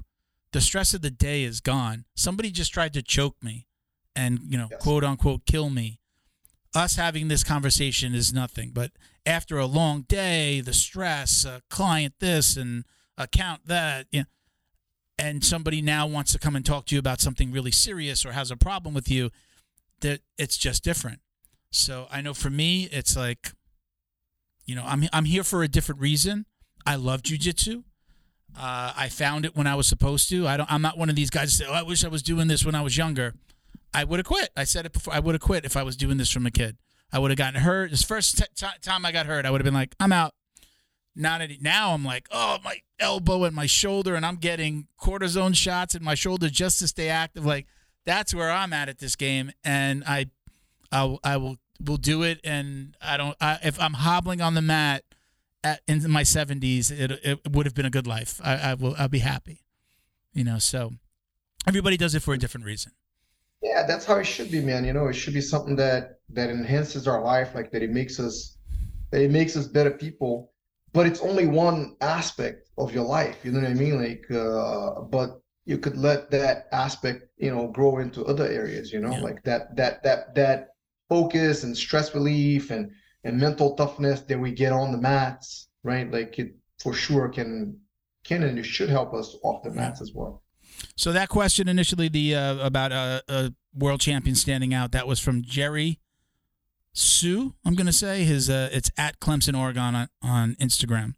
Um, I'll go to our next question. We have uh, our. This is Louis Bromberg. Okay, his question is: Other than just showing up, what is the biggest thing that ma- makes a blue belt or turns a blue belt into a purple belt? You know, I think a lot of people believe that showing up every day or training two times a day um, is the is the way to go. You know, I don't believe that anymore, man. Um, I think that if for the young competitors, you know, jiu-jitsu is almost like jiu-jitsu is strength and conditioning, jiu-jitsu is mobility, jiu-jitsu is uh, uh, you know, injury prevention. Like for those guys, it's kind of like that. Like for us, 30 and over, like the majority of people that found jiu-jitsu like uh, in the adulthood, I think that adding elements of you know a minimum level of aerobic training right whether that's running biking swimming uh, rowing or even walking at first for someone that has very little uh, metabolic training uh, i think that is extremely helpful not just for jiu-jitsu but for longevity right? And then strength training right? Being able to do some type of resistance training. That's whether you join your crunch gym for $10 a month and you go use their stuff or you get some bands and some weights at home and, and, and then you do that. And especially for male and females right? Like for for men we start to lose muscle and strength uh, i believe it's at a rate of 1% a year every year right like after we get like 30 and 40 and then for the ladies um, they start to have to deal with um, you know bone loss and things like that and resistance training can mitigate a lot of that right and then it comes, you know, the mobility and injury injury prevention type of stuff. Uh, what you eat, right? Like the type of stuff that you put in your mouth. Uh, does it belong in your body? Uh, if you're asking yourself to go do five, six rounds with people that are super fit, right? Like you have to think about that. Like what type of fuel are you filling your body, right? Um, and then you know the type of stuff that you put in, in your mind, right? Like I, I joke with my guys, I don't have anything against video games, man, right? But man, the amount of like adults that spend like, you know, let's say over 10 hours a week playing video games, right? Man, that's a lot, right? Like, so I feel like video games is like the new party with these guys. Like, Yeah. that's 10 hours that you could have had of, you know, maybe a couple of days you would have gone for a run, a couple of days you've gotten some lifts, a couple of days you do some core work for your back that's hurting, maybe some foam rolling, or maybe just read a book, right? Like it, it, it doesn't that always have to be stuff that makes you better at jujitsu, right? And I know a lot of people love video games, and I don't have video game at home also because I love it. Because I would be one of these guys playing 20, 20 hours a week in video games, right? I'll be like Tom DeBlass with his Game Boy uh, when he was young. I don't think he's a gamer anymore. But I know a lot of my guys that game with it, and I make fun of them. Um, if we ever have Tom on, we're gonna ask him about the Game Boy. but to answer Louis' question, it's like, man, like you gotta do some aerobic training, you gotta do some, you know, lift some weights, you gotta eat clean, you gotta watch what enters your your head, and then you gotta be at the academy, you know, as much as you can. If you're 30 and over, you need two days a week off. You know, Yeah. if you train Monday, Tuesday, Wednesday's gotta be off. Then you know, Thursday, Friday, Saturday, and then Sunday's gotta be off. There it is. That's yeah, you of got to like- remember, good in, good out, right? Do that for two years, you're gonna be very good. Yeah, there you go. All right, so our last question is from Gemma. Uh, Gemma, we actually uh, we ran a foundation for a little while called the Jiu Jitsu Dummies Foundation. She was uh, uh, our second winner of a, a one year scholarship for Jiu Jitsu. We paid for her Little Jiu Jitsu. Gemma? Little Gemma, Hi, yeah. She sent us a question. Hey, Gemma. Hi. That's Uh, amazing, she says, Okay, so my question is, she's uh, she's in her teens. She's uh, I, I think she's 14 now. Sorry, Jim, if I got that wrong. Um, how do you feel about females fighting males? Everything being equal, like weight belt and skill. You think it's okay for a woman to fight a, a, a guy? Man, I'm gonna get in trouble for my answer here. Maybe not. this is like entering like the political. I'm gonna get canceled for my answer over here. Um, no, man. Like uh, my answer is this: my daughter, um, my daughter runs at the highest level now. You know, she they went to state championships in her cross country team. She's gonna run track in college. I don't want my daughter running against the boys. It's not fair, right? Um, just like I don't think it's fair for uh, lightweight to to fight a heavyweight for the same medal. If they're both entering the absolute division, then I think it's okay. Uh. As far as like for a girl, um, I'm gonna try to answer that in a very in a very uh, thoughtful way. I don't think uh, uh, a girl that's 14 and a boy that's 14, if they're same weight, that the girl should have the expectations of tossing the boy around, right? Now, when the girls are 11, 12, and 13, bro, my girls kill all the boys. It's almost like terrible. You get all these Yep. parents that bring the girls because the boys are being bring the boys because the boys are being bullied or they want the boys to learn self-defense. Next thing you know, you got some cute little 11 year old with a ponytail tossing the dude's son around and you just parents going like that, right? And the reality is the girls develop earlier, right? Like at that 10, 11, 12 years old, the girls are getting preparing their bodies for the period. So the aerobic system is already developed. Like they literally have way more oxygen for their muscles that the boys have. That's why the boys are all loopy, like they don't freaking pay attention. But then the testosterone kicks in when they're like 15, 16 years old. And it's definitely like a huge difference in size and strength. Yeah. So my answer to him uh, is I don't expect someone that's not as strong as somebody else, not as big as somebody else, to go and just beat up on um, on on that person, irrespective of gender. Yeah, I won't leave you hanging out there by yourself because, uh, as a father of two girls, I agree. When they're kids, it's I think it's okay. Once you start to get to about twelve years old, bodies are changing. As again, yeah, when a boy starts to hit puberty, probably like more 14, right? 13, 14. It they are just genetically stronger. I'm going to get killed on this too, aren't I? Uh, they're just stronger. I mean, it's just they get There's tougher. no way. yeah. There's no way. Nice. I, I think yeah I, I think you know as a kid and I know Gemma's Gemma com- I probably still competes against boys I know I, I follow her and I see her competing in uh, in jiu-jitsu tournaments against boys and winning and um, I think there'll come a point though there, there's a reason why they get separated out and you know there, there'll come a point in the teens where that's just not going to happen um, I'm not saying that Gemma or somebody else couldn't beat a boy I think strength wise just muscle wise, it becomes a different beast once they get into their late teens. And I don't think that it's necessarily fair in a fighting situation for you know fighting, including jujitsu tournaments. I don't I don't really think that it's fair for the girl. I think that it, it needs to get separated now. Um, you know, people may have other opinions, but we're we're just giving our opinion. Yeah, I think for sure a, a, a girl like him uh, with, with training and with her competitive experience, man, there is a ton of boys that she's gonna toss them around like rag dolls, and and Yeah. rightfully so. She's Yeah. you know from what you're describing, she's Yeah. super skilled. You remember, and, Well, and the question she even says it: everything being equal, like weight, belt, and skill. When all things are equal, yes. If you were training for, you know, five years, six years, ten years, and somebody, a, a new boy or man comes into the gym, yeah, you're probably going to do pretty well of him. But again, well against him. But again, all things being equal, weight, skill level, you know, uh, experience in, in jujitsu, it gets to be difficult. And, you know, I think as a coach, you don't want to see any student get hurt.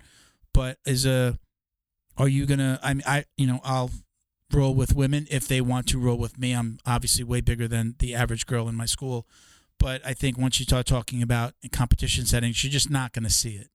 You're just not going to see a an organization put.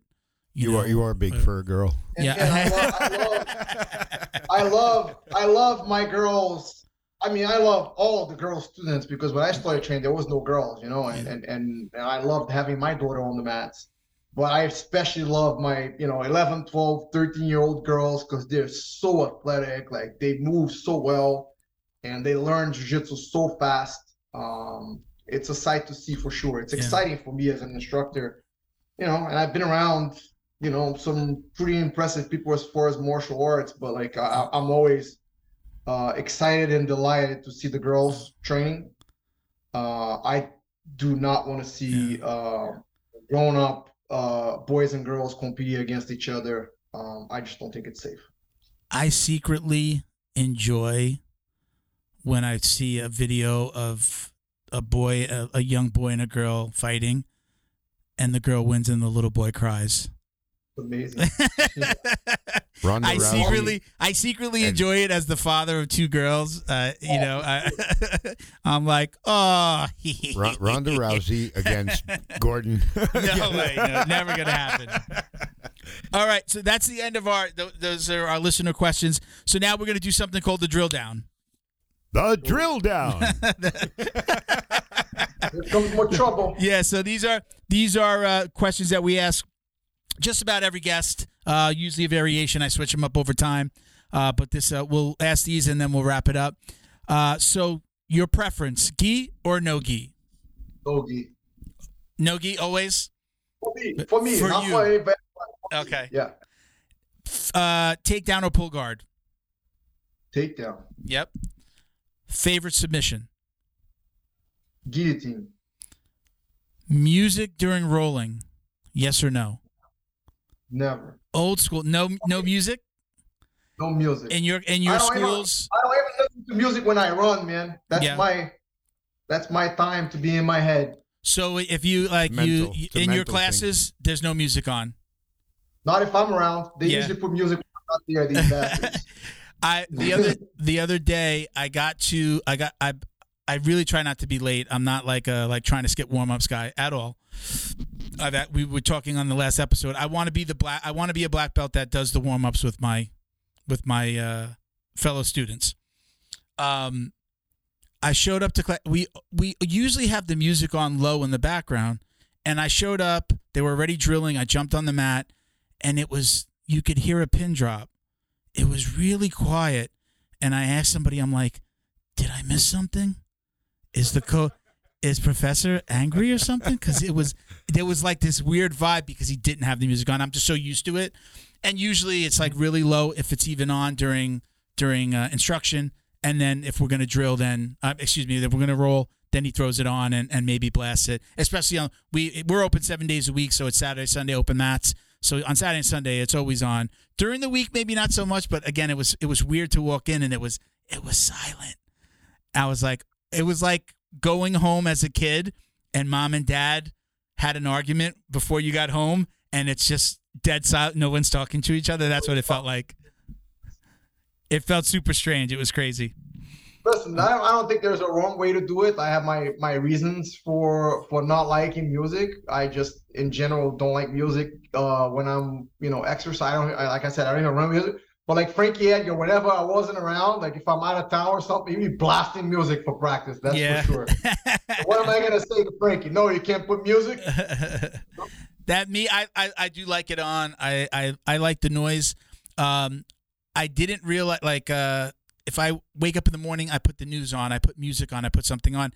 I have a little tinnitus, like ringing in the ear, and if I don't have something on, all I hear is the ringing.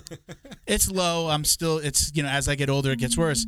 But because of that, my producer's making sounds over here but I love to have something on. So especially when I'm like I'm just so used to there's always got to be noise on. If I'm not if I'm not if I'm doing something, especially if I'm by myself, there's got to be background noise. Even when I'm working, something's on in the background. If not, I just hear that ringing and it it gets overwhelming. So I, I, love get it. I Yeah. I sleep with the fan on, but Yeah. no music for. fan. I, I'm fan, and I have a little. My wife bought me this little white noise little uh, thing that I put next to the bed. So I actually it'll be on until I fall asleep. It stays on for like an hour and a half, and then it goes off itself. So, so oh, oh, always some something going. All right, favorite competitors to watch. Let's get BJJ and MMA. All right, so I think I think Gordon for sure for his skill, uh, Gary for his athleticism, bro. I love watching Lucas Lepri. That dude is like unbelievable, just how technical he is, you know. And I think for sure back in the day, Roger. Yeah. What about the And MMA then- side of things? MMA, man, my guys, man, Frankie. I think that you know some of the things that he did in the octagon, some of those comebacks, his movement, you know, his footwork, his toughness, his you know his grit were you know unmatched. Um, that's it, man. Just Yeah. Frankie. I'm a Frankie, man, it, you know Frankie. Whenever you thought like you're gonna like, oh, you might count him out on this one, he always fucking surprised you, man. It was just a just a beast. I'm from New York originally too, so I'm like a Northeast guy. So no, you know somebody from Jersey. You know, it's all my friends I when I moved to Florida for all from Jersey. I mean, there's some super fun guys to watch, like uh, you know, like Khabib. You know what I mean? Just his dominance and you know him like talking to people outside the cage. You know, he was fought one of my guys, and he was talking to me and Coach Mark. Like, really? and he's like, "Yeah, don't turn your back." Yeah, he was talking to us like during the fight. It was crazy, bro. That's how good he is. You know, Jon Jones, incredible to watch. You know, there's a lot of like really, you know. Oh, and then Rose Namajunas, bro, she is unbelievable. man. I, favorite female Rose fighter. She's my favorite female fighter. At when she ever since the when she had the face off with um who's the Polish fighter? What's her name? Uh, Joanna. Uh Joanna Jędrzejczyk. When she had that face off and she was like doing like a Hail Mary like she was literally like doing the Our Father or the Hail Mary because she was kind of getting bullied the whole time through the press conferences. From that moment, I w- and and then she won that fight. Loved her. She's just amazing. I liked her before. I remember her from the Ultimate Fighter. That was the moment when she won that fight. I was just like, this is she. This is awesome. What a great story. What a great story about like mindset and just like she just blocked everything out and then she went and won that fight. It was amazing. Yeah. So how I found out that this girl was as good as she is, right, Rose. So she she won the first fight with Joanna, right? And Joanna was super dominant. And I hadn't really like paid attention and stuff. And we go to fight at the garden. I, I had one of my guys in the card. It might even been Frankie. We did the Frankie or Corey. And we're in the same locker room with Rose, right? This is the rematch with Joanna. And I walk into the locker room and I know who she is. And I'm like, oh man, like this girl got lucky last fight. Like she's gonna get killed. And I watch her warming up. And everything this chick did was perfect. Like every kick, every punch, every dip, every slip, every block, every movement on the ground, every takedown attempt, like everything she did, I was like, man, she's gonna beat her again. And then she went out and she beat her again. You She's know, amazing. incredible, man. Like I'm a huge fan. Love her with or without the hair. Me too. So I just want to. next question is your ultimate goal in the world of jiu-jitsu. What would you like your legacy to be? Man, I think probably a few more years. One thing I like to do is write a book. Okay. Um, You got some good this- Renzo stories, I, I bet. yeah, I have this idea for for you know trying to visit a bunch of a bunch of schools and train with people Mhm. and you know get my experiences and just sort of do a I don't want to say too much what my idea is, but I'd love to just travel the United States, go visit a couple places, and then just write what my experiences and observation was from each place that I go to train. That's you know? cool. Kind of like uh, getting my butt kicked diary. Yeah. I like it. Come you gotta come pay us a visit. We're in Florida. You come down. If you come down to Miami, let us know. You come in house and we do another one. Just just a sh- uh, quick, uh, quick shot across. Uh, was it 75? Yeah, quick shot across. I don't know. Yeah, yeah. All right. Our very last question. We call this the this is the most important question that anyone could be asked in the world of jiu-jitsu. Do you or do you not wash your jiu-jitsu belt? When it starts to get like a little bit beat up, I do, man. Yeah. Uh, but honestly, honest, to be hundred percent honest, like I don't train that much in the gi. Yeah. My belt never gets like you know beat up. You know what I mean? Okay. I have a training belt and I have a teaching belt. Like usually when I train, like I just put that to the side. But yeah, I, I think you know if it gets if it gets wet enough so that it smells, you should wash it. Yeah. But definitely, definitely, I haven't washed my belt as much as I have washed my gis. That's for sure. You My came you came from an era you came from an era where it was like where you told do not wash your belt. You don't wash your belt. That's I don't remember, um, man. Like to be honest, like everybody says that people would just make those those uh those lines and you know hit each Yeah. other with belts. I never got hit with belts once. yeah. You know what I mean? So I I think that you know people make up a lot of stuff. How do you feel about those gauntlets? I'm not I'm not the biggest fan, but how do you feel about that when you see them online? I mean, I don't have anything against it. Like Yeah. if the school wants to do it, uh, uh, you know, to me it's just pointless. It's perfect. I think dating should be I like wouldn't that. do that to my students. Um, but I, I sometimes I watch it and it's there's always that one white belt that's like coming after the black belt, like you know, like really hard. I don't know. He's got I a don't know. vengeance. Yeah, he's got. I a think uh, I think we did it. We did like it in that. my first school. Uh, I, we didn't do it if you got stripes. You got if you got a belt. If you if you leveled up a, a belt rank, you, you- they did it, but that was it. All right, I- I so don't- oh, go ahead. Go ahead. I don't think it's like I don't have anything against it. You know what I mean? Like it's like people do what they want to do, but for Yeah. sure I'm not. I'm not partaking in it as a as a as a belter or as a receiver. You know? Yeah. If if I was ever to be part of it again, I would definitely be the guy that's like taking it easy. So, uh, Professor, thank you so much for joining us and doing this. We really appreciate it. I want to give you a minute. Do you have anybody you want to give a shout out to? Let's mention your uh, your Instagrams. Mention the school locations. You know, any of them, all of them. Uh, this is your time. Man, if you're up in New Jersey, come train with us. Uh, we're in Robbinsville. We're like dead center, dead smack center in the middle of New Jersey, dirty Jersey. And then all my guys, a bunch of my students, a bunch of my black belts have have. We cannot throw a stone in South Jersey and not hit uh, one of my guys' schools. So we have a really awesome community there. So anybody that listens to this, for sure, those guys are amazing. You know, you're better off even training with them than with me. Um, and then down here, you know, uh, in Lakewood Ranch, we just opened the school anyone that's down in Florida, if you ever visit, um, come do some training with us. We still have mostly white belts, but I'm always down for some training. And Instagram handle, your Instagram handle. You want to give that out? Or uh, Almeida BJJ. Okay, we'll put it on the screen as well. We'll put it in the description. So don't hang up. I'm gonna come take a picture with you by the by the screen, but we're gonna cut out here. Thank you so much for doing this again, Professor. Really appreciate it. Thank you guys. Hope it was good. Us. Jiu Jitsu's favorite monthly subscription box has now joined the Jiu Jitsu Dummies podcast. The BJJ box is delivered to your door filled with premium jiu jitsu and grappling apparel, equipment, supplements, supplies, snacks, and more. The crew at the BJJ box find the best in the world of jiu jitsu and guarantee every box to be worth more than the cost. Each box includes four to seven items you're going to love. Visit thebjjbox.com and use code JJD10 to get $10 off your very first box. And give them a follow on Instagram at the BJJ Box.